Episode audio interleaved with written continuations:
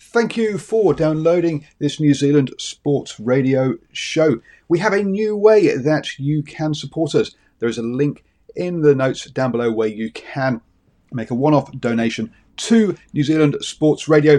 Thank you for support and uh, enjoy the show.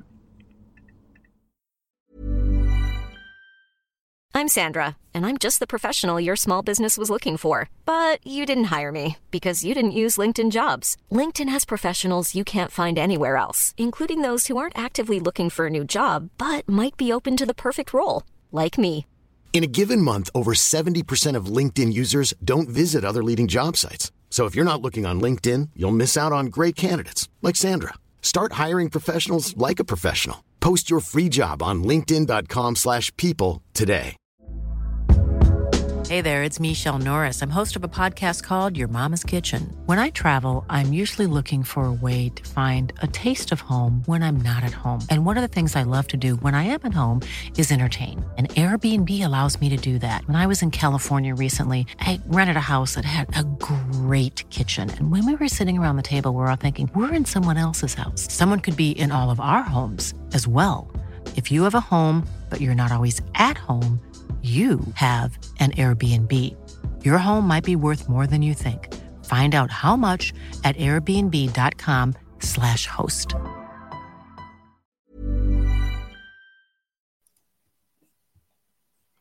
Hello and welcome to the Driving Maul Show. Hi, I'm Paul. I'll be your host this evening. And uh, look at that. My black eye actually is, uh, is, is getting better. It's going down a bit. That's good. That's nice to see. I um, just thought I'd, you know, keep it on topic, Steve. Um, how you doing, sir? Good, good, good. Uh, good to be back again. Have a little chat. Rip, rip a squad apart. Nah, it's not that bad, is it? It's not that bad. So, yes, folks, we will talk about the squad, uh, and that's the All Black squad, by the fact, by the way. Um, we'll also run through all of the um, action from the weekend. Um, not that I've seen that much of it. I saw, I watched the um, uh, the All Blacks versus um, the Wallabies. Uh, we did have some streaming issues during the second half, but uh, hey, that's what happens when you're using satellite um, satellite internet. Um, there we go. So unfortunately, we had a, a slight little hiccup there, so I missed a little bit of the second half, but apart from that, all good. Um, and uh, then also, um, I've watched the highlights of the um, Springboks versus, oh, sorry, the Pumas versus uh, the Springboks um, as well over in Argentina. What about yourself, sir? What was your um, rugby weekend like? Not not as um, busy as it has been in previous ones, that's for sure. But um, saw yeah saw the the All Blacks game. Of course, that was enough uh, of watching live rugby for me. Saw the highlights pretty much of all the other games, or else I wouldn't have slept all night.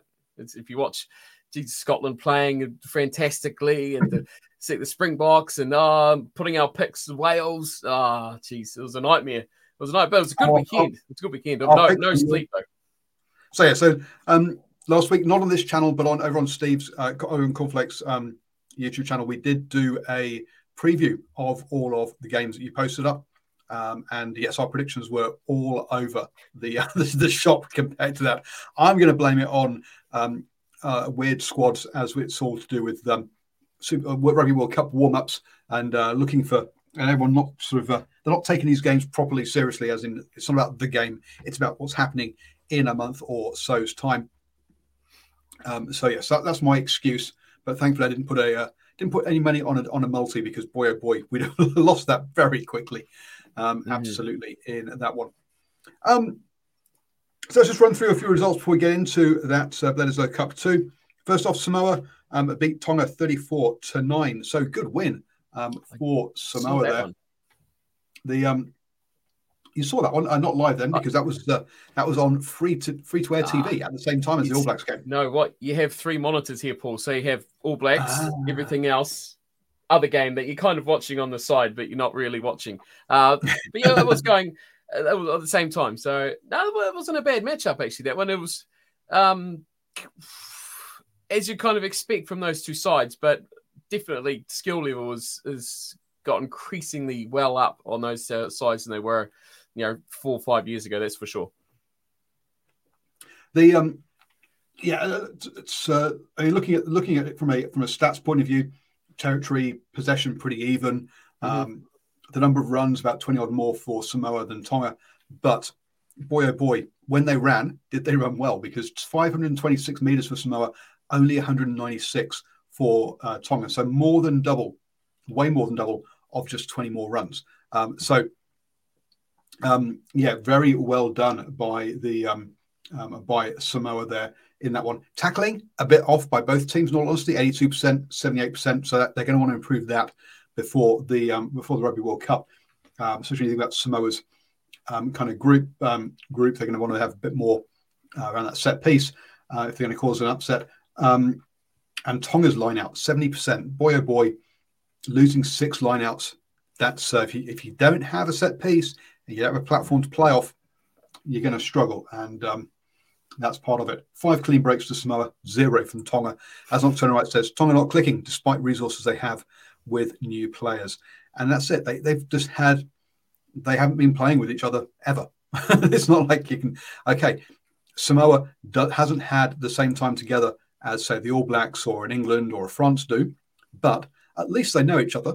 Um, and um, have played with each other last year for a game or two. Mm. So there's something there to build off. From Tonga, they're just building from zero. Um, so they just need as much game time between now and the beginning of the World Cup as they can get, really.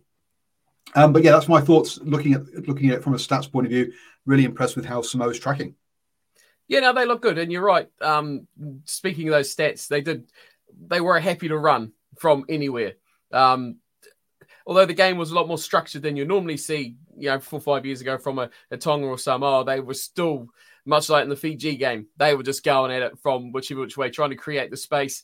Tonga, yeah, they were very, um, they struggled to break the initial line and break the initial tackles. So I think that's, they had a lot of ball, they had a lot of attacking chances, and they just couldn't really break down that defence. It was, it was good to see, though. Samoa were a bit more open and free flowing. Uh, well, I think Tonga will come better as the tournament wears on, though. I think they're they looked they looked like they could do something if they had a bit more of that time together to to get that structure in place and kind of get their game plans together to work uh, a bit nicer than they did. But I think the, the basics were there for for the Tongans, which was always good to see. But Samoans, you could tell, were a few weeks ahead and a bit bit more comfortable to chance their arm Uh, than the Tongans were, and it and it showed in the way it played out. But also, it was a good match. It, it definitely, the Tongans tested the Samoans' defense. Uh, they they pounded away. It's like long periods that they had the ball, phase after phase after phase, which is something that they typically would struggle with. So, a good pile of um, developments, I guess, in the way that they're playing. Yeah, after England's result for the weekend, um, I'm starting to worry about the uh, Rugby World Cup now, having seen Samoa play. But anyway, we'll. Um... Move on, move on from that. We'll get to England later. Um, Japan twelve, Fiji thirty-five.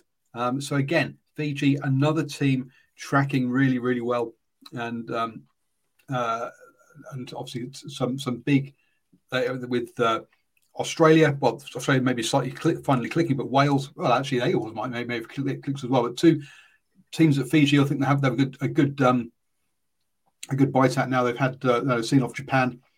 Um, now, Japan admittedly had a red card after seven minutes, and I'm assuming this was a proper red card rather than the funny, funny games we have nowadays. Um, yeah. So, Japan playing with um, fourteen men for uh, eight, uh, seventy-three minutes. Um, and now, Simon mentioned, oh, sorry, Nocturne Wrights mentions that Fiji had three disallowed tries as well. But um, I'm not sure, how much can Fiji take from this, do you think, with that, the fact they were playing against fourteen men for most of the game? Fiji were amazing. They were brilliant. They were entertaining. They were fun. I actually watched this game as well. I completely forgot about this one even happening. This, this is what happens when these are the earlier games. By the time you get to the end of the weekend, you've forgotten about the ones at the start of the weekend. No, this game was fun. This game was exciting. It, yeah, the, the red card was bad. Uh, just plowed straight into a ruck, smashed the guy in the head. Bad. No excuses. You can't argue with it. But hey, Fiji, they played so Fiji-like. They were just running from, you know, it was just so cliche, uh, Fiji rugby, but they, they're a lot better than they used to be. They're not just all about chucking the ball out wide. They've got a lot more structure about their game, but still when they want to go and when they're returning a kick, the offloads start coming out, the big legs start pumping. They're just so exciting and powerful to watch. They were just, they were a, a tier above Japan in that matchup. Well, Japan did come back late, but I think Fiji had kind of run out of puff at that stage. They'd been running length of the field, scoring all these disallowed tries. He stole my point there, Nocturnal. I was going to say, they, yeah, number of tries that they went into the corner um, and were disallowed for a little thing back in the play. T M O kind of took over that game, calling it back after the, the, he's sitting there lining up a conversion. But yeah, they were fun. Fiji were fun. They were very expressive. I think they had that freedom of knowing they had that advantage, and they just they threw it all out there. And uh, to be fair, that scoreline flattered Japan.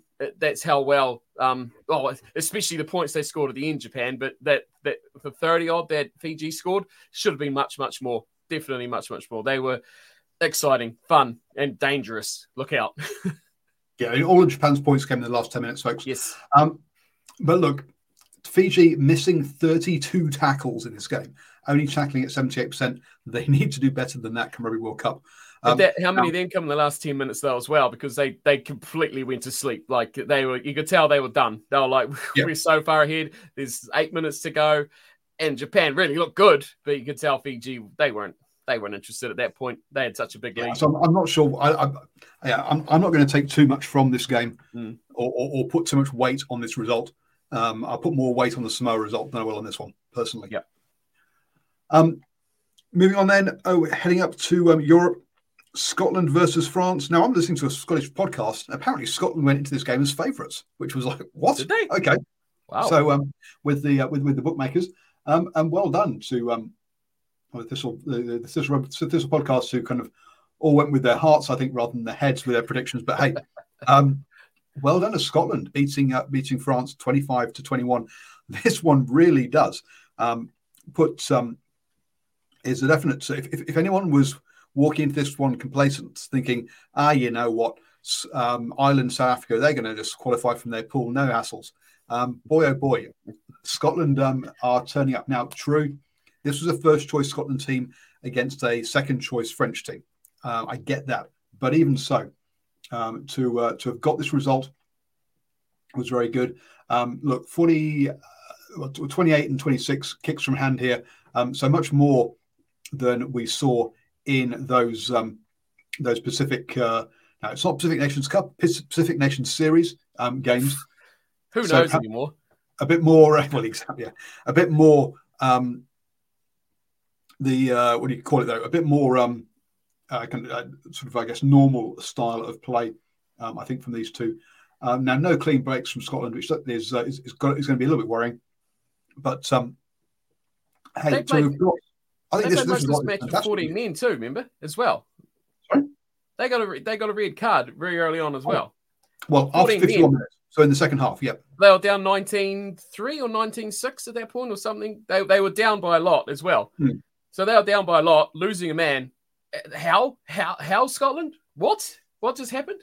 No, I, I had a, a comment this morning uh, talking about this on stream, and one one comment, well, one man was mentioned. All the comments was just Finn Russell, magical, magical, best fly half in the world. Um, they're going crazy in Scotland. Whoa. They think they think he's God. They really do. Yeah, no, you're right. Um, all of France's points came before the red card, so they were twenty-one yes. points. And then, and um, most of Scotland's points came after the red card. So, um, two of their tries um, came after the red card. So, yes, wow, um, crazy game by the uh, by the sounds of it. But so, yeah, wake up, folks.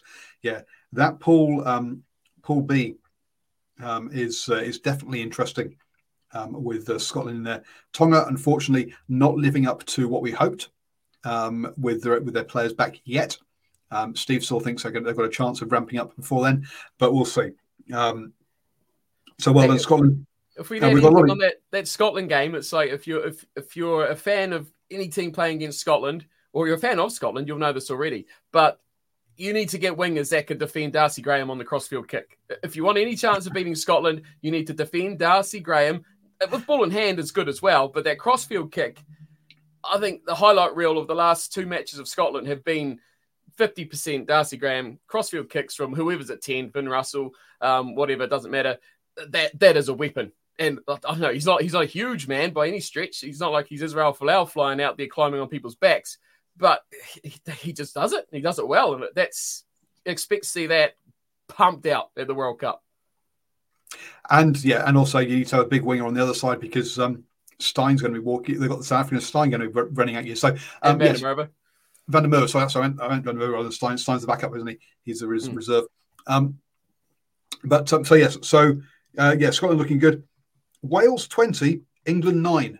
Now we did not see this one coming. We even we even had um, even had your um, uh, your um, your your your uh, editing man pick out an edit where I corrected you, the saying that, that that Wales are going to be favourites in this game. Um, I was right. See, I was right. You were right, even though even though you said it by accident. Um, England just three penalties in um, two in the first half, one in the second. Really um, got to be worrying there. Even though they made five clean breaks, um, could not get over um, the um, over the whitewash. Um, Wales, on the other hand, with I mean both these teams, I think were a bit experimental. Um, Wales coming into this with senior players um, resigning and deciding not to get not to make themselves available for every World Cup. A Six Nations where the only game they beat one was against Italy. Um, this this was something that um, the Wales really needed this win, uh, or the, I think this win is very good for them from a morale point of view. Lee Halfpenny, unsurprisingly, slotting over one hundred percent of the kicks. Um, Gareth Davis and George North going over for tries, so it's a bit of a, a bit of a dad, a bit of a kind of name. um, which year are we? Which which year are we in? Yeah, um, roll back the clock. We could be. Um, so, um, um, uh, so yeah, so well done. Um, uh, so something that I think Wales will really appreciate. Now England though, only getting winning ten out of the fifteen of their lineouts. My, boy oh boy, if you're going to do that kind of lineouts, that's yeah, you're going to struggle. Um, a lot of kicking in this game, thirty-four by Wales, twenty by England. Um, so uh, I think a lot of territory, I, I haven't seen it, but I'm guessing um, a, a lot of territory battle there um, with that. Um, but um, yeah, Wales, Wales, a bit worried, probably worried, a bit worried about the scrum, losing five of their own scrum, own put-ins. Wow. Ouch. Um, so some set piece issues for both of these teams um, to, to sort out over the next few weeks. twenty-four turnovers conceded by, by England. Yeah, piss poor by England, to put bluntly. Um, looking at that, looking at the stats, I say I've not seen it, but I'm but I'm worried now. Cover up World Cup. I was uh, quietly confident that hey, England again in in not the um, hardest pool um, um, with uh, Japan, Argentina, Samoa, and Chile. Now at least Japan's doing the decent thing and playing badly, um, so I don't have to get too. I, I can get some sleep at night, but. Um, Yeah, very worried after this. You should be worried about those Pumas. I tell you, you should be worried about those Pumas. They are going to cost England. They are going to cost England. Someone's going to cost them. That pool, you talk about it being not so difficult. I mean, bar the one next to it where you got that real congestion of um, Ireland and all that in there. This is, I think, this is the next best thing for a possible upset. So, yeah, look, watch out for the Pumas. England, England are in a bit of trouble. They're in a bit of worry. No, it's the, it's the Australia, Wales, and oh, this this whole tournament is so so so close and tense. It's crazy. Like you can't. I want to see. I want to see England full strength. That's what I want to see. Uh, that these B teams and C teams. I mean, it, it's it's good to see the development. I mean, Wales have pulled out a couple of players from that team that they'll probably consider to be competitive for their starting team going forward, like their first team uh, that they played so exceptionally well. England, on the other hand, have probably answered a few questions of guys that they thought were in their first team plans now won't be so much in those first team plans. So it's good for them, but I don't think we can really gauge too much for that tournament, big crunch games on these sort of uh, B team, C team, hybrid teams that we're getting at the moment. Still fun, though. It is. Um, I'm worried. I'm worried for Romania, though. Um, losing seventeen yes. to thirty-one to the U S A, who aren't going to the Rugby World Cup. Oh dear, oh dear. So yeah, Romania, um, I think, are in for a um, a tough time when they've got South Africa, Ireland, Scotland, and Tonga in their groups. Um, if you if you if you can get any money on a multi that means they lose all their games, um, take it because it's, that's looking like easy money to me. Um, at um, at the moment, yeah, very poor um, from them uh, again. Uh, a set piece that's not firing on lineouts, um, and if you're losing lineouts to to to the U S A, you're going to lose a lot to Scotland, lose a lot to South Africa and Ireland. Mm-hmm. Um, yeah, not much more to say about that one, really. If you're losing to a team that made the Rugby World Cup, not good. That's disappointing. Disappointing, and uh, she's yeah, sad. That's about we can describe it. You kind of want your World Cup teams to be showing up now, don't you? And maybe they shouldn't have booked that game. They should have shouldn't have booked that one. They should have booked the game against like Uruguay or or Georgia or something like that. Just at least so you can go like, well, at least it's a World Cup opponent. Um. Next up, um, Ireland versus Italy. Ireland winning thirty-three to seventeen. Ireland uh, giving a whole bunch of players an opportunity um, in, um, uh, in, uh, in in this one. Um, yeah, not so right. It's nineteen eighty-one, All Blacks versus Romania. Test score fourteen three. Um, yeah, those days have gone. Um, but um, uh, a big difference in this one is that the, is is the tackling. ninety-three percent, ninety-two percent from both these teams. Um, so two teams that are. Uh, okay, Italy um, disappointed after this result um, and disappointed after their results in the, the Six Nations, but I still think they are uh, a team that Colin Crowley has got well coached, mm. um, even if they haven't got um, the, uh, um, the the right um, the the, the, well, the right results so far. Um, L B, by the way, says um, Romania had the best kit though. Well, if you want to know about kits. We did a video about a week or two weeks ago now um, about the kits. So go look, we'll go watch that, and we'll tell you all about the Rugby World Cup kits um, that we that we um, in, in there. Uh, you can find that both on my channel and on uh, Cornflake's channel if you want to go and check that out. Um, a hell of a lot of work having to done by Italy in this game. They had to make over two hundred tackles, um, whereas only one hundred fourteen um, by Ireland. So they need twice as many tackles. Um, Ireland really. Shown that playing that kind of rugby we're used to now, which is possession rugby and just smashing teams. Um, so, yeah, Ireland looking like they're in the right place, heading towards this Rugby World Cup. Yeah, Ireland look good. I think Italy look as expected. I don't think they're they're not really letting anyone down too much. Their performances, I think they're doing what you kind of maybe, maybe a little bit a little bit over what you kind of expect from them. But yeah, I think they're not getting completely wiped off the floor, smashed. They're They're trekking on that middle road. I think they'll they'll turn up. They'll beat the teams they should beat, and they'll um, lose to the teams above them. And that's probably about the best they can really hope for. The way they're going, yeah, Ireland's yeah, Ireland's going to be about where they, you know, on on the right sort of track as well, expectantly up there. But I think a lot of teams, like I said before, are still learning a lot about their players and their squads and, and the way that they're going to work their teams as well. So for Ireland to kind of pull out this performance, I guess, against a, an Italian team that could have given them a bit more trouble, I think they'll probably be quite pleased with how they've come away with this one. Yep. Um, Argentina versus South Africa. Argentina led ten three at halftime, um, but um, lost thirteen to twenty-four um, in the end. Uh, perhaps their an element of uh, the Springboks putting out a an experimental team that, or or a or a fringe team that took a while to um, uh, to gel and get going. Um, horrendous um, attempted tackle, which saw an, the um, we saw a concussion guy uh, going off in that first half. Please don't tackle headfirst into big players. Um, it's just not going to work. Um, and uh, that'll be another player that may not make it to the um, Rugby World Cup now. Very different to some of the other games here. Um, set piece, absolutely rock solid from both teams. Um, uh, two, two very different styles here. Argentina had seventeen lineouts. South Africa had six, which tells you Argentina were kicking in field a lot, even with their clearance kicks, and saying, "Okay, um, we're not going to give you, we're not going to let you have a set platform to play off. You're going to have to run it back through uh, and try and build something from broken play," um, which is. Uh, An interesting tactic that uh, some other teams might try um, against um, the Springboks, Steve. Yeah, well, it's all about learning, isn't it, really? It's. I think the biggest thing is that out of this matchup for South Africa, well, there's probably two things out of it for them. Bad is the injury to Lekanyo Arm.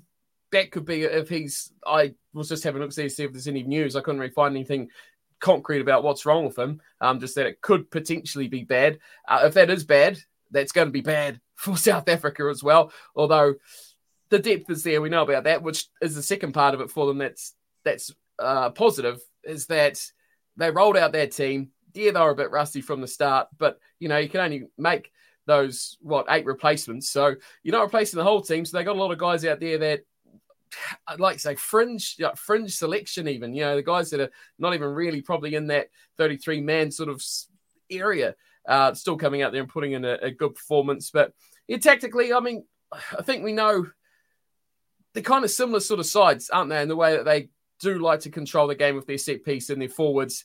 Great to see Augustine Creevy, one hundred caps as well for him. So big congrats uh, to Augustine on that, which is like a, a talisman player for the and also the, uh, the first ever player to do it for the Pumas. Yes, there he is too. That's right. Um, so massive, massive for him, massive for Argentina. I, I, I just think they're just not a team you can write off uh, heading forward into the World Cup. I think they've got a very deep squad, very deep pack, very deep backline. They've got a lot of continuity in their team. Um, as much as it pains just about anyone in world rugby to say it, Chika's coaching them fairly decently as well. He's, I think he's got a good little job about it. Um, I think they're going to be dangerous. And I, yeah, South Africa's a hard nut. It's, it's a hard nut to beat, um, no matter where you are or who you are. So tough one to call on, but I'm, I'm curious and interested to see how they're going to travel and the rest of their build up towards uh, their opening game of the World Cup. Yeah, look, one hundred forty-five minutes running for Argentina, five hundred fifty-two from South Africa. Now, uh, does that mean that South Africa was doing free-flowing, throwing it around rugby? No, that means their running back kicks a lot. Um, mm. So lots of free meters there um, with that um, with that five hundred.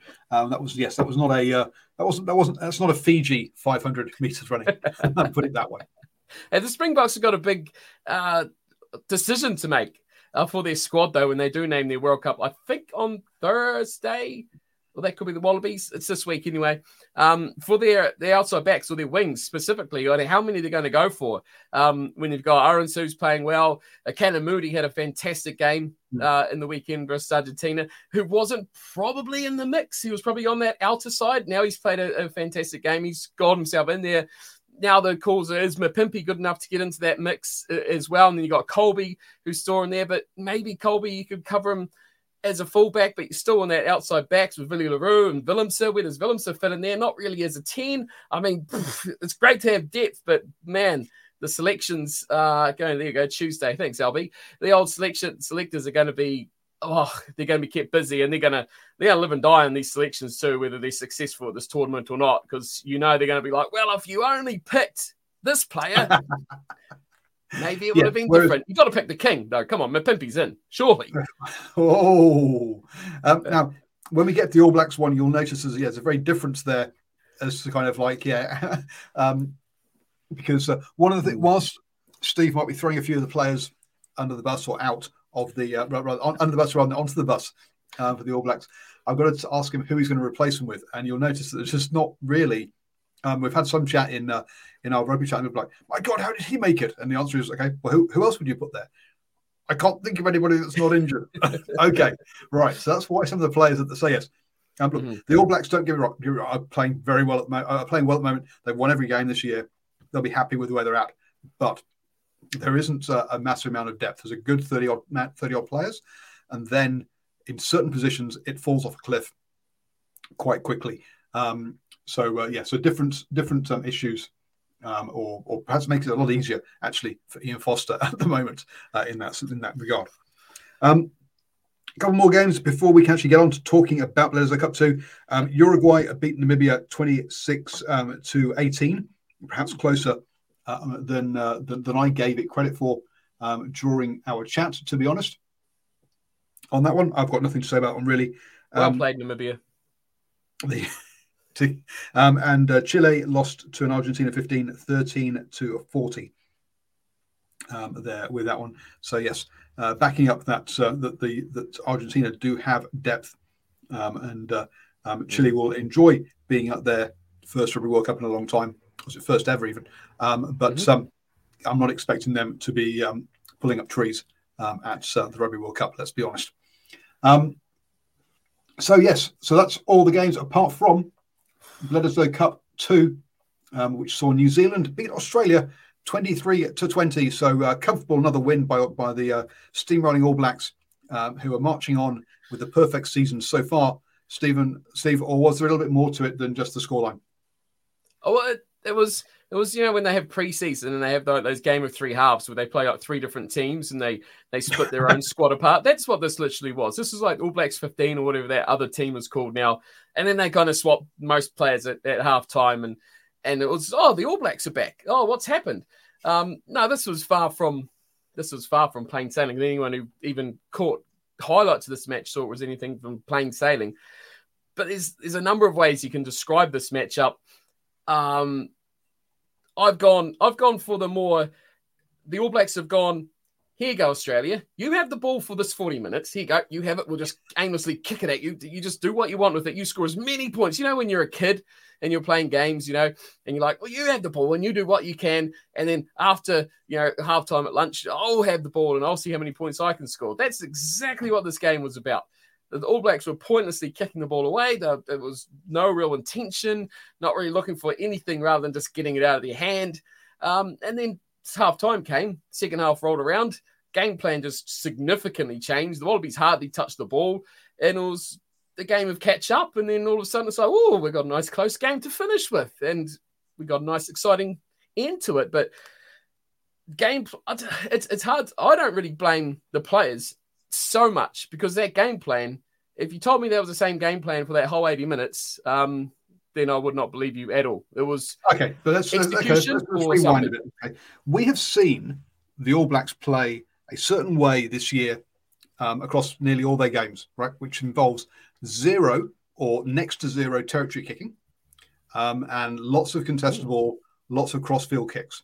This game, that went out the window, and suddenly, in that first half in particular, um, the, uh, the the All Blacks suddenly started to, to kick for territory.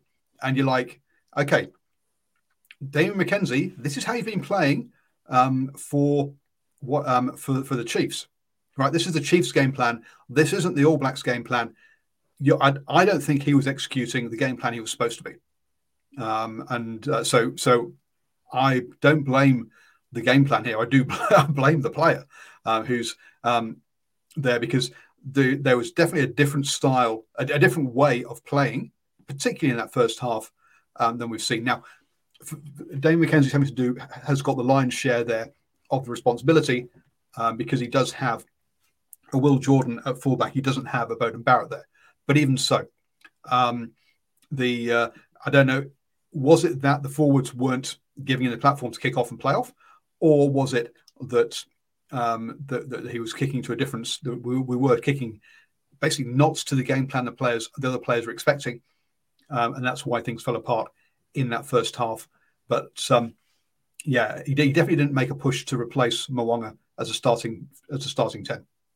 Well, you're never going to know, are you? You're never going to know what that first half game plan was unless you're, you're in a little secret dark room with, with Foster and he tells you, like, no, that he actually stuffed up. That could be either or. I mean, fact of the matter is, well, whatever the game plan was, it didn't make McKenzie look good or he didn't play well.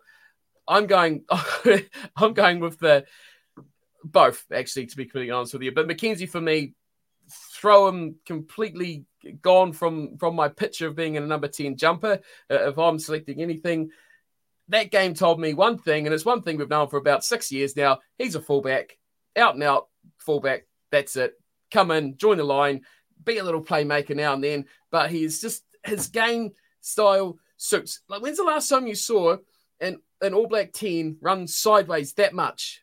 Like, Mo'unga very rarely does it, and he does straighten up pretty quickly as well. McKenzie just runs, just aimlessly going, where's the hole? Where's, is there one round here? Fullback. What does a fullback do? Scan, scan, scan. There's a hole, shoulder. I'm going for that little gap there. That's, that's a fullback skill, and he's very good at it. Broken play from kicks, very good. When he was his most impactful, he was returning kicks back at the line uh, with one of his back three guys. That's where he was, I think, at his best. It just, when there's structure, when there's a set piece and he's running things at ten, he, he just doesn't offer that much. Uh, I just I just didn't think he was that exciting um, with that sort of game plan. Put him at fullback, fielding kicks, running it back. Different player. Great player. Exceptional player. Kicking, no good. Will Jordan's yeah. kicking, no good either, by the way. I'm putting him under the bus too. Um, got to also um, give uh, look give gives give some props to uh, to the Wallabies here. Look, they suddenly clicked, particularly in that first ten minutes, right, um, where they scored their their their, their, their two tries. Um, the a, a player that we um, or the player that you had a go had said was even playing last week, um, Callaway, um, appearing on people's shoulders, uh, mm-hmm. running for one hundred meters. Um, off eight runs, two clean breaks, three defenders beaten. He had a cracking first half, um, being in the right place at the right time um, to take those offloads uh, and and to create. Uh, well, he, he did half of the two two out of the four breaks, clean breaks that um, that the Wallabies had. So um, he had a uh, cracking game. Also in the um, the live chat that uh, McWright and Hooper um, at um, seven and six had a good game. Um, mm-hmm. As um, as well, Austin Wright says, well, he should have had four tries in that first half. Well, uh, you should have, would have, could have. Um, they need to be more clinical. That's, and we, but that's what we've been talking about this whole time for, for the Wallabies. Mm-hmm. They don't finish off points. They don't finish off tries. Now they got it right for the first in that first ten minutes, um, and, and and nailed it. But they need to be more clinical if they're going to go deep in this Rugby World Cup. Now the draw helps them. We all know that. But um, but uh, if they're going to win those key games in the quarterfinals, semi-finals, they're going to need to be a lot more clinical. Um, and uh, but this is a good step in the right direction, I think, for them. Yeah, you can you can heap all the praise on the Wallabies. I was just putting the boot into the All Blacks at the first because I could. Oh yeah, you know, and I and I and I, and I, and I be honest, from an All Blacks perspective, this was a good game. Okay, from from my perspective of viewing this game, this was a good game because we got to see a number of things. We got to see players under pressure. We got to see players in circumstances they're not. Okay, they haven't been in this season because most things have been, you know, early leads or generally under control or they're within a chance. I think personally, the Wallabies, I agree, the comments from McTurnal there, they shouldn't have, they should have scored a lot more points. And yes, that is their issue. But to go into that with, was it fourteen three at halftime? I think the All Blacks scored three uh, points. three seventeen. seventeen three, that's, there we go. So, yeah, fourteen-point lead. Not enough. I You go into that halftime break and you're like, for a team that has dominated this game this much, really, they should be going in with a lot more points behind them. So that would be the, the criticism. But, yeah, that, they were good. They were bumping through tackles. Uh, the All Blacks weren't defending fringe very well. They weren't tackling very well. Three or four players to put guys like Angus Bell, who was, again, exceptional, uh, down. Just they, they were so good at running the ball. But they had the ball. And I think that's the key thing. I think the All Blacks have kind of given World Rugby a bit of a heads up here. They're saying, if you want to beat the Wallabies, this is what you don't do. Don't just give them free ball, okay? Starve them of possession, and they're not going to win a game when they've only got a handful of chances. You give them a truck full of chances, they're going to take them. The players are good enough that they're not going to throw away a half full of chances. You starve them of those opportunities, keep the ball away from them, and then you, you, you got a recipe to beat the Wallabies. Um, so they're doing a bit of a, a world global service of World Rugby here to show teams the two contrasts of style of play against the Wallabies. But no, they've got good players. I mean, their back row's playing very well. I think their front row, if they can keep them fit, um, are playing very well, regardless of who seems to be rotating that um that door out to the number one and three uh, jerseys. But, uh, yeah, all good. I think who's going to captain the team next time is going to be a bit of a question mark for old Tate. Um, yeah, but Carter Gordon played well. I think he was quite good in the first half as well, running the ball quite nicely. You can credit all the Wallabies. They played well in that first half, but again, don't give them the ball. No one's a star, and they just they just got shut out. Yeah, and the uh, obviously injuries are going to be um, a, a worry for both. Well, thankfully, I mean, Britannic's been named today in the squad, so hopefully, so his injury isn't too too important, too too bad. Braden Enor didn't get named. Perhaps that's why he wasn't named. Um, but um, we'll discuss that um, that later.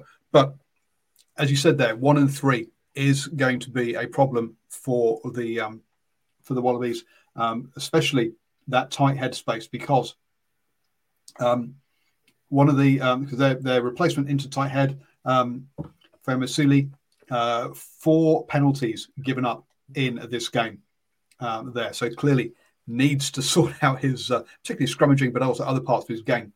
Um, mm. Twice Williams, the guy he was opposite.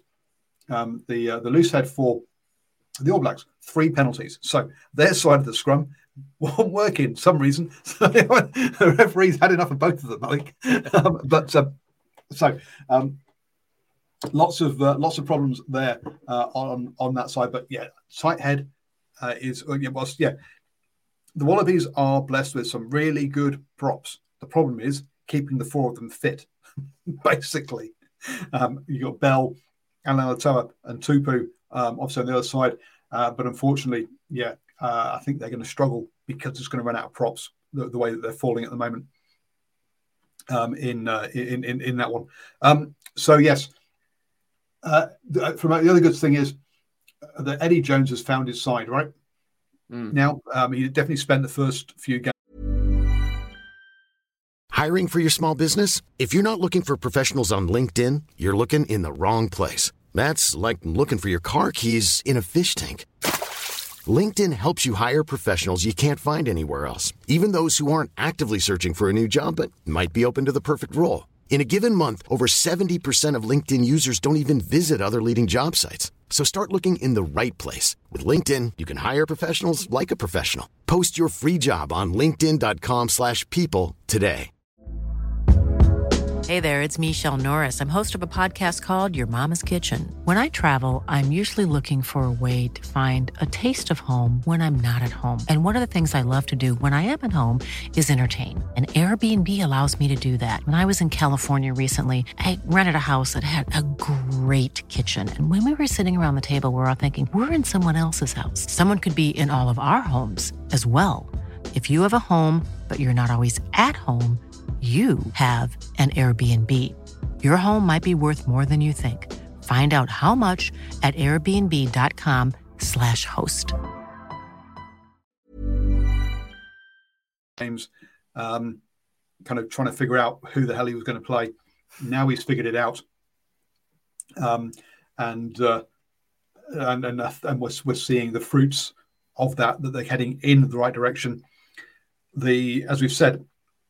Their Rugby World Cup, the opening game against Georgia, then they play Fiji. Look, have a set piece, and uh, you got a good chance if Fiji aren't going to turn up with a set piece. Um, Wales, uh, and then Portugal. Portugal will be an easy one there. But um, they don't have to be all guns blazing. All, all guns, all guns blazing. Jeez, oh, dear me. Um, from from from day one. So uh, yeah, things looking actually good for Australia. If they can keep enough front row forwards fit. Yeah, um, I think they'll, they'll cruise through. They'll, they'll cruise through without too much worries. Um, yeah, the Fiji will be fun. I think I'd like to watch that. I think they'll give their backs uh, some exciting play to to keep up with. But uh, yeah, I think they're in a good position. I think they're a lot better now than they were three weeks ago or four weeks ago, whatever the start of the yep. Rugby Championship was. Uh, they've sorted themselves out. The players have a bit more responsibility, but also they know where they're going. They know what they're playing.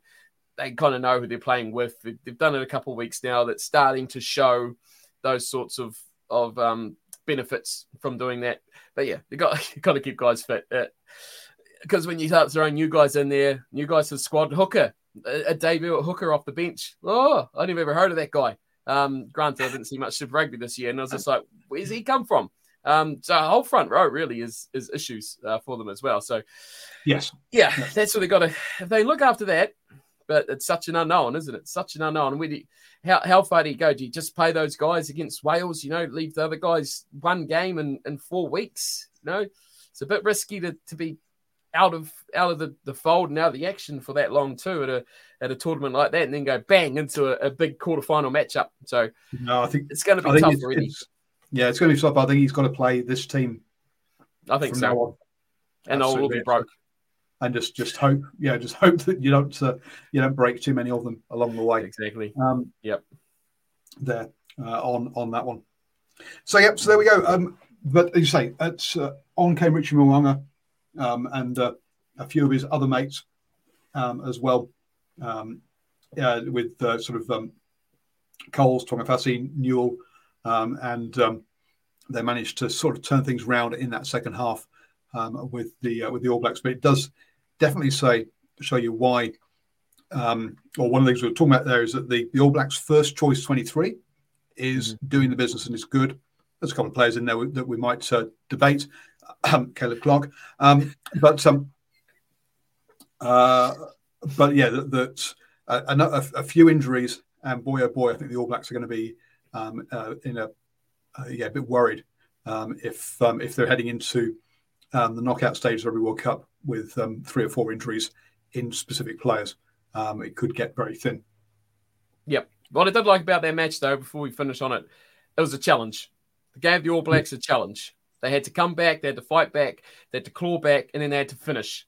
So pressures, last-minute kick to win, fighting to get back into a game, not let it get away again, just all those sorts of things that they've not really experienced this year. And I, I feel like they needed to experience that before the World Cup, just just to have that just have that experience. And, and now I feel they're a bit better prepared. They've been in that situation. Um, it's a lot different to a World Cup playoff for sure, but still, they're in that situation. They've had a bit of experience in it. Um, all they needed was a drop goal and preparation complete. Oh, dear. The All Blacks don't do drop goals. We know that. So let's have a look at some um, the uh, the squad um, that was announced. Uh, you can get our um, immediate um, reaction uh, to this squad um, as as a recording um, that, uh, that, that, that Stephen uh, that Stephen and I did, um, and I've realised again, I'm, for some reason I just can't get that one extra um, bloody um, uh, line in there. Just put Caleb Clarke at the bottom, so we just pretend he's not in the team. Pretend he's not there. Okay, so um, props on, on the aeroplane.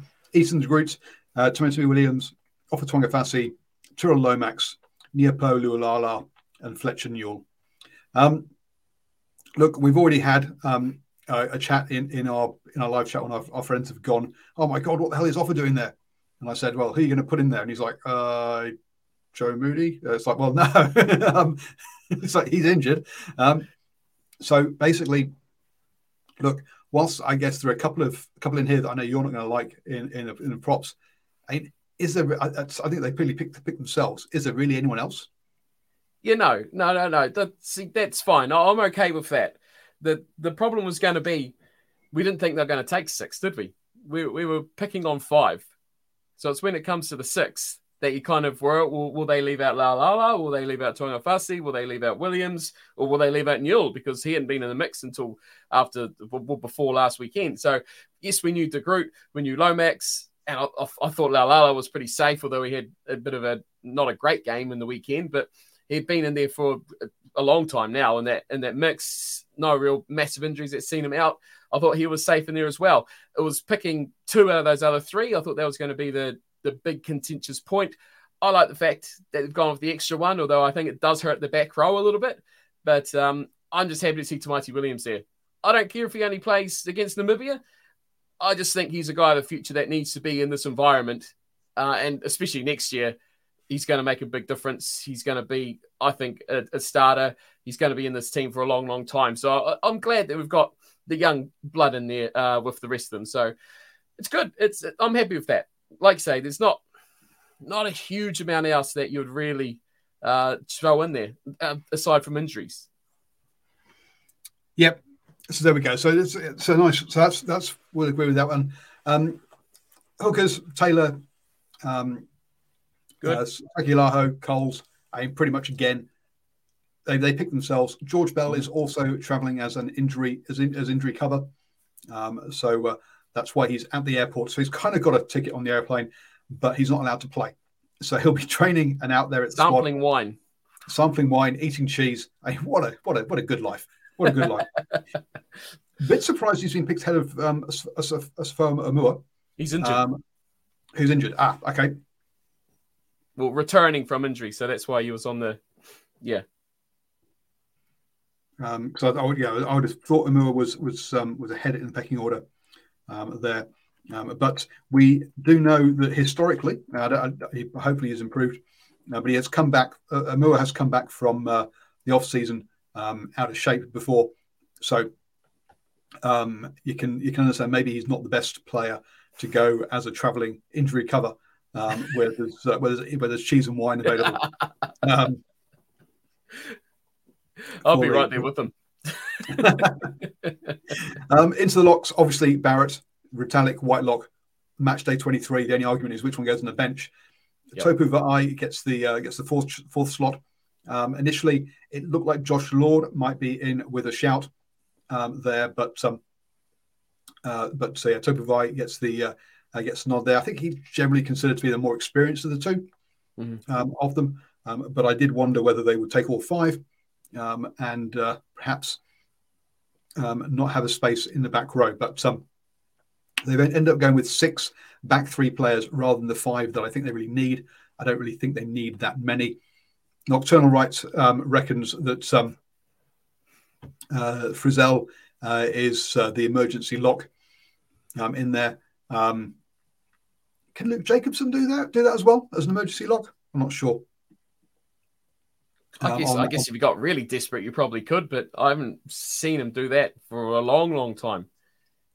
Um, and then um, Sonny Finau is uh, is a travelling injury reserve. Oh, sorry, uh, I'm not got that. Forgot that far anyway. Um, so, but yeah, we did think that they might do that instead. I'm not sure they need to have um, have six back three players, um, but um, they have decided to go that um, that route. Um. But yeah, they kind of pick themselves. No issues there, I don't think. Into the back row, Sam Kane, Arnie Surveyor, Sh- Shannon Frizzell, um, no surprise. Luke Jacobson, Dalton Papulihi. Um, again, uh, the only question here was, are you taking five or are you taking six? If you're taking five, I think they pick themselves. Um, Finau did enough at the weekend to um, get himself that injury reserve place. Um, and uh, your players like your Suakulas, Hoskins, Tutus, um, Kiriwanis, who have all been tried over the last few years, have all missed out at the last one there. I think a bit of a surprise that um, when you think about all those players who have been given some, uh, have been invested in quite heavily um, for for, the, for all that for that investment to be thrown away and um, Finau to have been brought in, I think shows you that those those players really have not, uh, for one reason or another, haven't stepped up or haven't met the criteria um, that the All Blacks are looking for. Yeah, one hundred percent. Yeah, that's that's what it's all about, isn't it? Like, it's probably a bit more advantageous just about to come in a bit later, isn't it? And kind of sneak in as the current squad member uh, for Finau. But hey, he performed brilliantly in the weekend. Um, what his personality and his fit within the players and, and the team is, who really knows?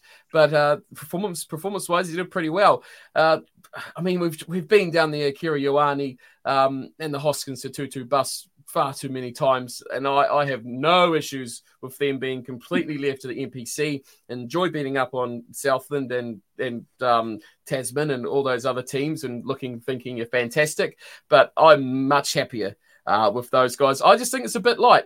I just think it's a little bit light in the back row when you've only really got one cover for position and no real six to cover. Um, I guess you can, you can mix them around, but very quickly you get into dire straits with, with one injury or, dare I say it, two. Um, you go very, very poorly. And the way Sam Kane's been with his concussions or head injuries and and that recently, okay, you lose him for a week. Okay, that's cool. You got Dalton can step into that and then the Jacobson to the bench or, or something. But that's it, though.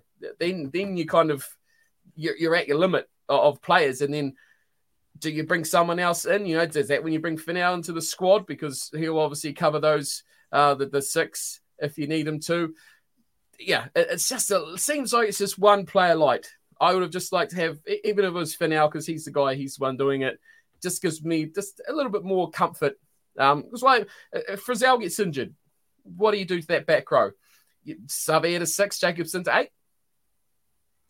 Um, it all comes down, or, or Jacobson to six and keeps Savir at eight. But it all comes down to how long is that injury for, right? If um, exactly, is he out yeah. for the whole Rugby World Cup or not? But yeah, I think Ethan Blackadder, the one, the one guy who's got unlucky here because through injury. Mm. Um, on um, I would have him. On um, and, and you, yeah. Sorry, you'd have him in the heartbeat. Have, yep.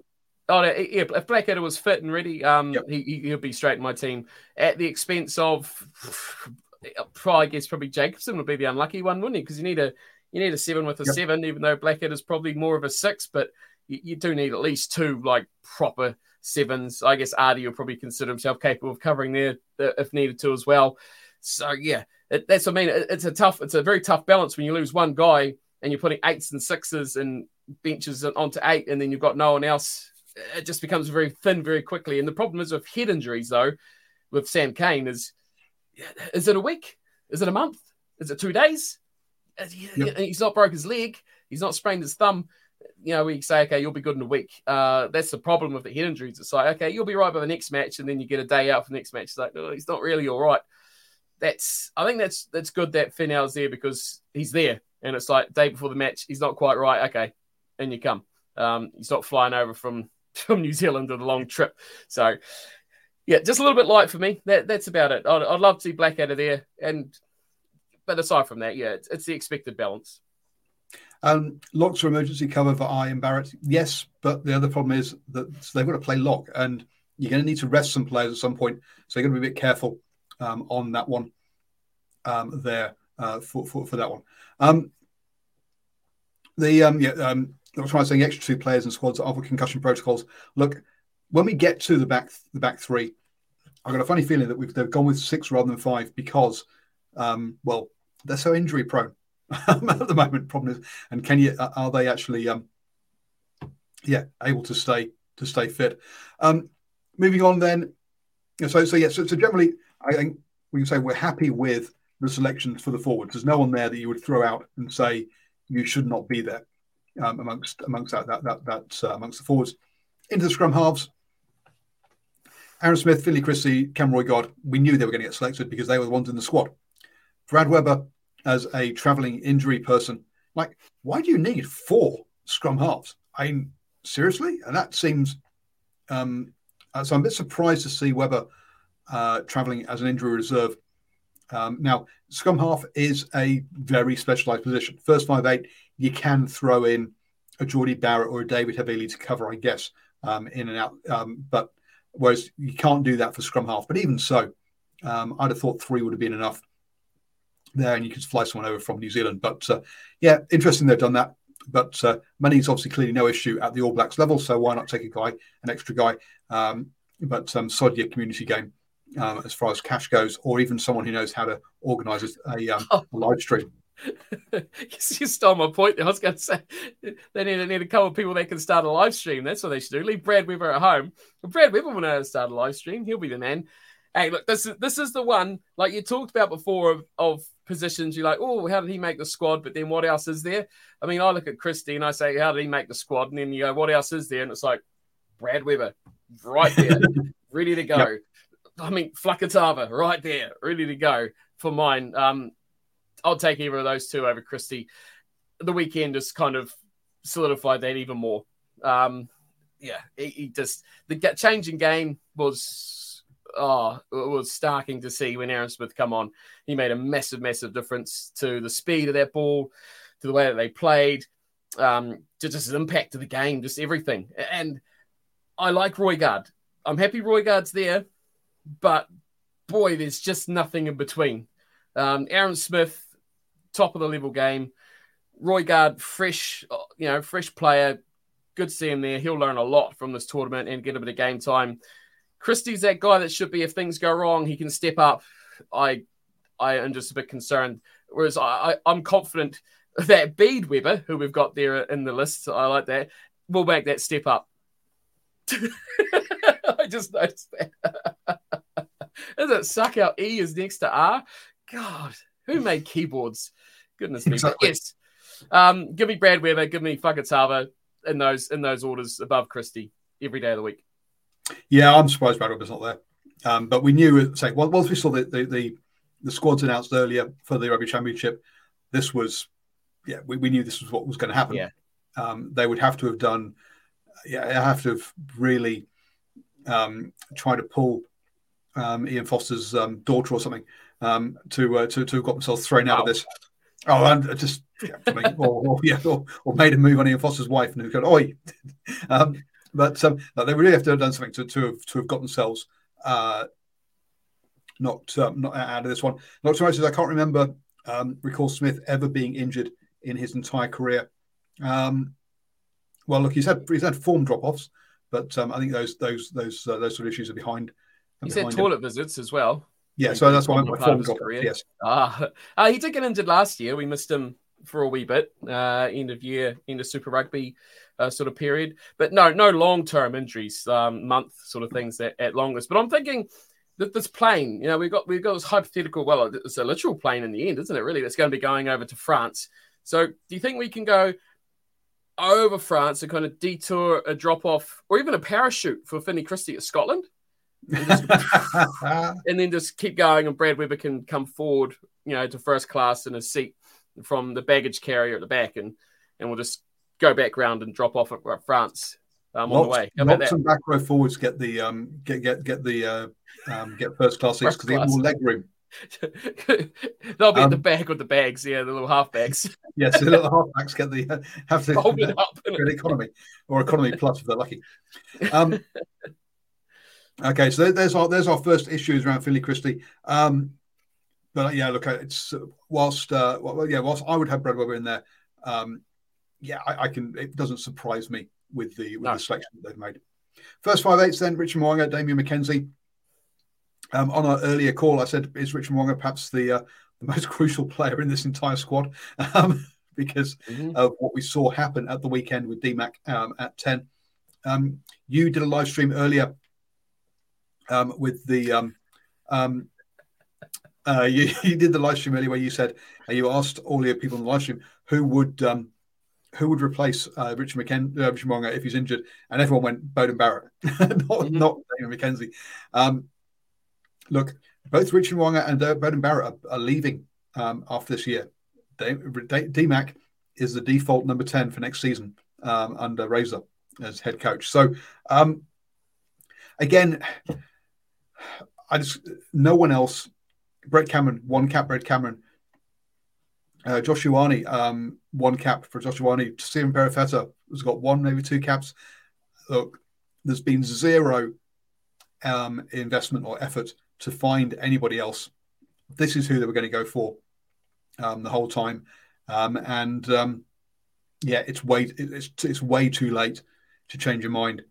Uh, this had to have been, and, and let's be honest. This is what they wanted at the last Rugby World Cup. They wanted um, Beauden Barrett at ten and Damian McKenzie at fifteen. Um, this whole uh, ten fifteen playmaker thing has been there for, well, um, five years now, I guess, five, six years. So um, this is what they were always going to go for. Um, but, uh, yeah, D Mac didn't do his, uh, I think made a lot of people very, un, very uncomfortable Uh, head towards Rugby World Cup now. Yeah, I mean, one hundred percent they are. Uh, but like you say, that was their plan. They planned this a long time ago. They they went with it early and they've stuck with it the whole way through. And then who else is there? The reason there's no one else is because, like you said, no one else has been in the mix. There's been no other coming through. Roygaard's come through. Why must, what's happened to Ruben Love? Is, is Ruben Love the other guy at the Hurricanes? Another yep. young, exciting player. I guess they play a lot of fullback now as well. But again, guys that could be in the mix if you want to develop. But I guess a year out of World Cup is not the time that you really choose to do too much developing. But we've got Roygaard in there.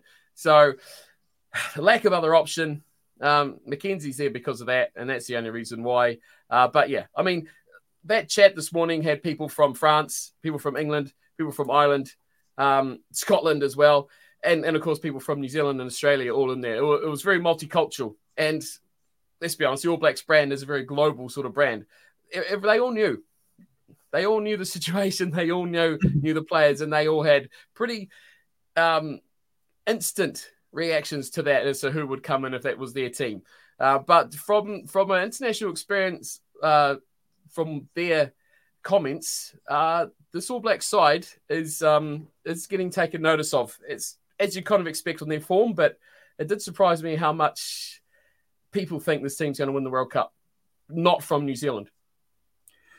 And look, a team that's there or thereabouts every single Rugby World Cup and hasn't lost a game this year. Sure, it's, they've um, uh, has won the Rugby Championship every single year since um, the um, uh, since the last Rugby World Cup, for example, hasn't lost the Bledisloe Cup. So from a Cup's point of view, Mm. Ian Foster been delivering. Sure, uh, Northern tours, Ireland tour down here, um, have not gone quite so well. So, from a certain degree, you can see where they're coming from. Yeah, but um, the uh, but yeah, there's there's there there are a couple of uh, very good sides in in Europe um, mm-hmm. that are going to stand that, that are going to be big obstacles um, for the Rugby World Cup. Anyway, so yeah, so that's um, I say it, it is what it is. Uh, it's perhaps not as not as good a situation um, as we'd like to have in the centres. Then um, Jordy Barrett, Rieko Iwani, obviously uh, Anselm Brown, um, a guy who's had injuries um, and uh, has been. Um, Uh, as uh, has come through those though, um, and then David Havili. Now, to me, this one was the surprise because he wasn't in the squad. He hasn't played any Super Rugby this year, I don't think. Um, has played one N P C game and uh, gets into the selection for the Rugby World Cup. Now, is that does that is that showing us that basically the um, uh, the the centre stocks are a, uh, a very thin at the moment, and they just don't trust the other players. Um, look, Quintipaya um, uh, was was obviously on, on his was was was being lined up for this, but he got he had that um, big injury. Um, Jack Goodhue uh, has been injured quite a lot over the last couple of years, um, and then you had Enor and McLeod. Now, I'll be honest, Enor, um, good N P C, decent Super Rugby. Is he international? Um, outside centre, I'm not sure. Um, he's quick, but I'm a bit light. Dallas McLeod, well, he's had what half a game, three quarters of a game um, to, to try and prove himself, um, mm. which, which shows you that yeah, that there is a. Um, I'm a bit surprised that Jack Goodhue uh, hasn't been brought in and that David Havili has. Um, w- why do you think that David Havili's come in rather than Jack Goodhue when he's had even less? Um, game time this year. Uh, I mean, it was one N P C game. He's their man. He he is their man. He is a guy that they have had faith in for years, and they've kept selecting, kept picking, and kept playing him through this back line. I think we were here this time last week, and I said to you that they would pick Havili over Goodhue uh, in the squad if they. I see if they went with five. They've ended up going with four, and they've still picked them. So that Enor injury, I think, may have some sort of partner, but I think as a versatile backline replacement bench guy, they really, really like him above above all else. Well, David Havili was a player that they that, um, when he was playing fullback, they just refused to pick, right? And he was like, kind of, he's the best fullback in the country, obviously before. Will Jordan came along, who is now the best fullback in the country and can't play fullback for the All Blacks. Um, but um, the um, well, Havili, um, well, twenty seventeen was when he first got uh, first got selected. But they they just didn't seem to have faith in him at all from from from, from that point of view. Um, and then um, and then when he switched to centre, suddenly, yeah, they have gained faith in him um, mm-hmm. um, since then. Um, but he's still only got twenty-nine caps, twenty, sorry, twenty-five caps. Um, he hasn't hasn't played that much um, international rugby. I'm really surprised um, at, at this selection, um, to be honest with you. Um, look, he is a very good player, can also cover um, first five eight as well, as he has done at Super Rugby level. Um, not sure whether you'd want to start a World Cup final with him in a ten jersey, um, but um, uh, but but he, but he can he can provide cover there. But just having had no rugby this year, apart from one N P C game. Uh, I'm I'm amazed um, that that he's in there. Okay, goal kicker, sure, but you know you know you're not picking someone to play centre for the got, in Rugby World Cup time because he can kick. Right, he's got another couple of N P C games. He's got South Africa. Or he's he's got he'll miss France, maybe France off the bench, and then he's got Namibia and Uruguay and Italy. All those matches, he'll he'll be fine. He'll come off the bench. He's he's a twenty.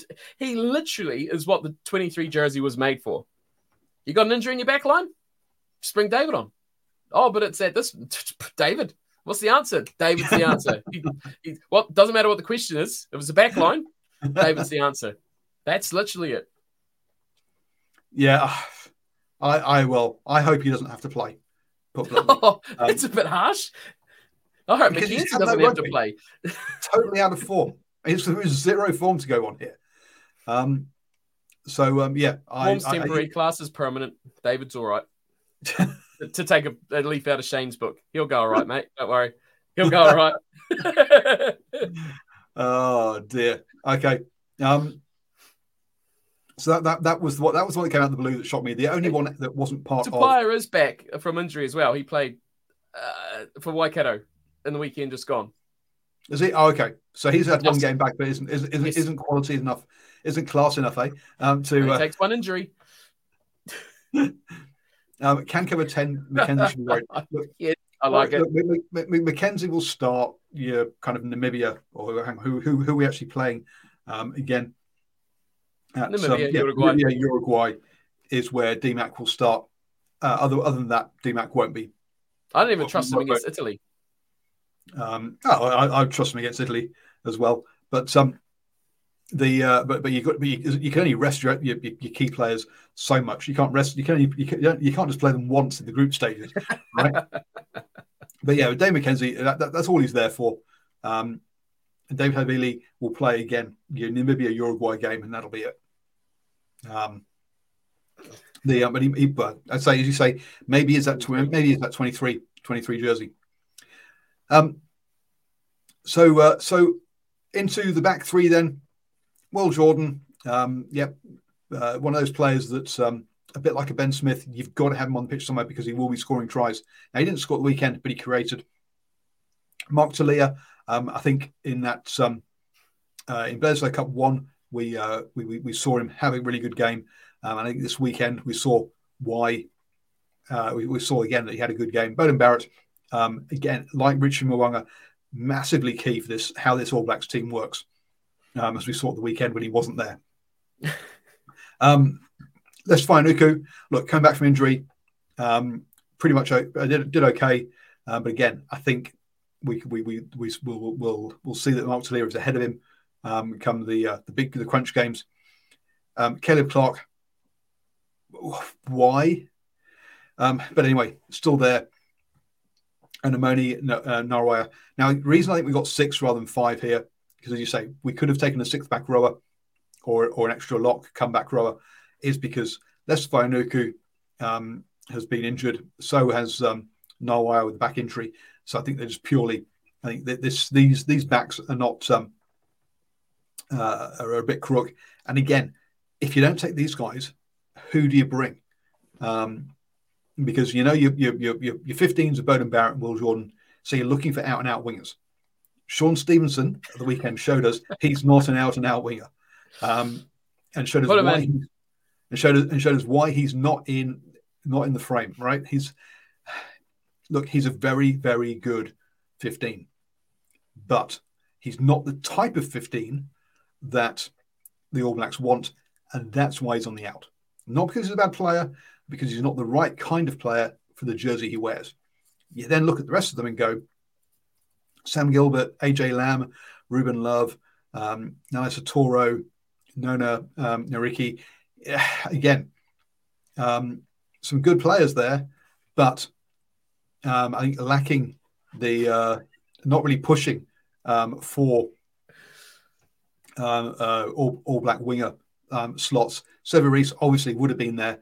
Bar injury, um, but again, I think a bit like um, when we're talking about the, the, the props. Yep, okay, happy with this lot. The next ones, mm-hmm. I think the same here with the wingers to, to a certain degree is the next lot. Mm-hmm. Um, so hence, yeah, this is these these are the these are the only guys up to it. Yeah, I'm, I'm not worried about wingers when it comes to next year because wingers literally come out of out of nowhere, and they are just. Yep. The unknown ability is what makes them so good. The less you know about them, the less they've been around, the more dangerous they are. So I'm, I'm not worried. There'll be, there'll be someone in Super Rugby next year who will just, I mean, look, look at this. Like Talia wasn't, I think it was fleetingly in the squad last year. Narawa was nowhere near it. Um, Lester's been in and out like a yo-yo. So there's, there's not much continuity in that those uh, wing spots anyway of guys that are constantly there. But you know what really interests me the most about these back three for the All Blacks, the All Blacks website, like, do you trust the social media outfit of the All Blacks after this um after this live stream this afternoon? But first five eights, fly halves, tens, whatever you want to call them. Do you know who they've actually got listed? Have you actually looked at their actual list for tens? They have named Beauden Barrett as a ten. Hmm. Intriguing. I, that Beauden Barrett will be wearing the fifteen jersey. I know, um, but why? Why? Who? Who writes this list? Who does this? This is official All Black documentation. Why is Beauden Barrett listed as a number ten? And it makes me go, hmm, why? He should be a back three. So this, you you change that and put him as a ten, and that changes the complete build-up of your squad. And when you've only got five outside backs or back threes, you've got three fly halves, it makes it much look much more normal, doesn't it? Yes. Intriguing. It does, but I think... Um, Watch that space. So hang on. So you're, you're trying to say that Beauden Barrett's going to start, going to be playing ten, and we're going to be, he's not actually going to be playing fifteen. Damian McKenzie, get your fifteen jersey for really for Namibia, my friend. Oh, okay. Maybe for Namibia. Right, okay. Good. I'm, thinking, I'm just thinking... Like, if, if, if Mo'unga goes down... You're not, putting, you're not putting Beauden at ten, at fifteen. Wow. If, if, um, if Mo'unga goes down... Oh, oh, yes. We know he's going to... I mean... Yeah, I just find it weird that they've actually listed him as as a ten um, on the official documentation of the squad for the World Cup. Um, but I mean, uh, aside from that, uh, Caleb Clarke, um, yeah, have have some good wine while you're over there, mate. Um, I, I'm not really too interested in seeing him. I agree with Nocturnal. He says I need to find a reason to play him. Uh, I don't think it's going to scare any French backs now these days because theirs are probably bigger and stronger and faster than him anyway. Um, yeah, and the rest pick themselves. I, I would have gone anyone. It, it's a It's a winger. It's a winger. Like I said, the less you know about him, the better. Someone who's in form, someone's been playing amazing. Uh, you could chuck in there to beat up on Namibia. Sorry. Sorry, lads. Look, with David Havili, um, Jordy Barrett, Damon McKenzie, um, you've got masses of cover for for fifteen. Um, so to my mind, yeah, the, the only, yeah, they had to, it's just out and out wingers you want. Um, and uh, did you, So, so to my mind, I'm not sure you needed needed six players there. I think you could have gone with five. Told Will Jordan, look, you're an out and out winger. Um, if Beauden goes down, we'll move a Havili or a or or a Jordy or a D Mac there. But you you are a winger now. You're not a you're not a, you're not a fullback in our in our books, and you could have put yourself in with an extra back rower or an extra lock. Yep, um, is, I think is what I would have done. But there you go. That's just um, that's just me. So cool. Um, it does mean that actually they've now got enough players that can actually run um, opposition um, opposed uh, team uh, back row moves, uh, also backs moves against each other. If you only got only got five back threes, you can't. Um, so I'm not sure that's an, a reason to um, uh, to. I, I still would have put for now in and maybe had your Caleb Clarke as your as your um, as your travelling injury replacement. And then you could put like Dane Coles as a back rower in one of the training squads to. You know, even that up because we've only got five. He wouldn't mind. Neither would Cody Taylor, to be fair. They'll both do it.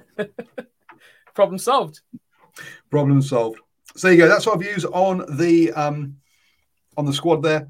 Um, that um, uh, yeah, which I think was, as I say, pretty much telegraphed as to what we were going to see ahead of time. Coming up then on Thursday, Tonga versus Canada, um, and the weekend. Uh, Georgia versus Romania, Portugal versus U S A, um, England versus Wales, uh, France versus Scotland, and Chile versus Namibia. So reverse fixtures there um, for England, Wales, and France, Scotland. Um, and um, the uh, and it will be interesting to see uh, well, not just also the results, but also what selections um, they go with. Will have they kind of agreed that they'll do? I know that England, France previously, going back to two thousand three, agreed that the first game, one side would choose its A team, the other side would choose its B team, and they would reverse, they would flip it for the second. I don't know if these if these countries are being are kind of uh, coordinating as much as that, um, but uh, it'll be interesting to see what sides they do run out um, for these. And um, uh, ahead of ahead of that, um, coming up then, and and uh, that's a bit surprised actually that teams like Ireland, um, Italy don't have games um, this uh, this coming weekend. But there we go. They don't. It is what it is. So I've cool. Some sleep this weekend then. Sleep next week. Sleep is for the week. Oh, dear. You can sleep when you're dead. Um, Amen. So thank you very much for joining me. Steve will be back next week at um, eight p.m. um, to um, talk stuff. Maybe we'll do a, uh, a World fifteen. Well, look, well, there's no games to review. There's no new squads. Um, There'll be squads so, by next uh, Monday. You got uh, well, that's Tuesday, Australia's Thursday. Very New Zealand-centric here. It'll be very, very parochial. Um, so you got to look so, yeah, at the so opposition be... as much as yourself. The threats so, yeah, so we'll have, to our we'll World Cup. To talk about. Uh, we'll have a few games to talk about. Um, and uh, we'll obviously go through any other kind of news that's um, that's sort of bouncing around um, the rugby sphere. So, Steve, thank you very much. Thank you, everyone, and catch you all next week.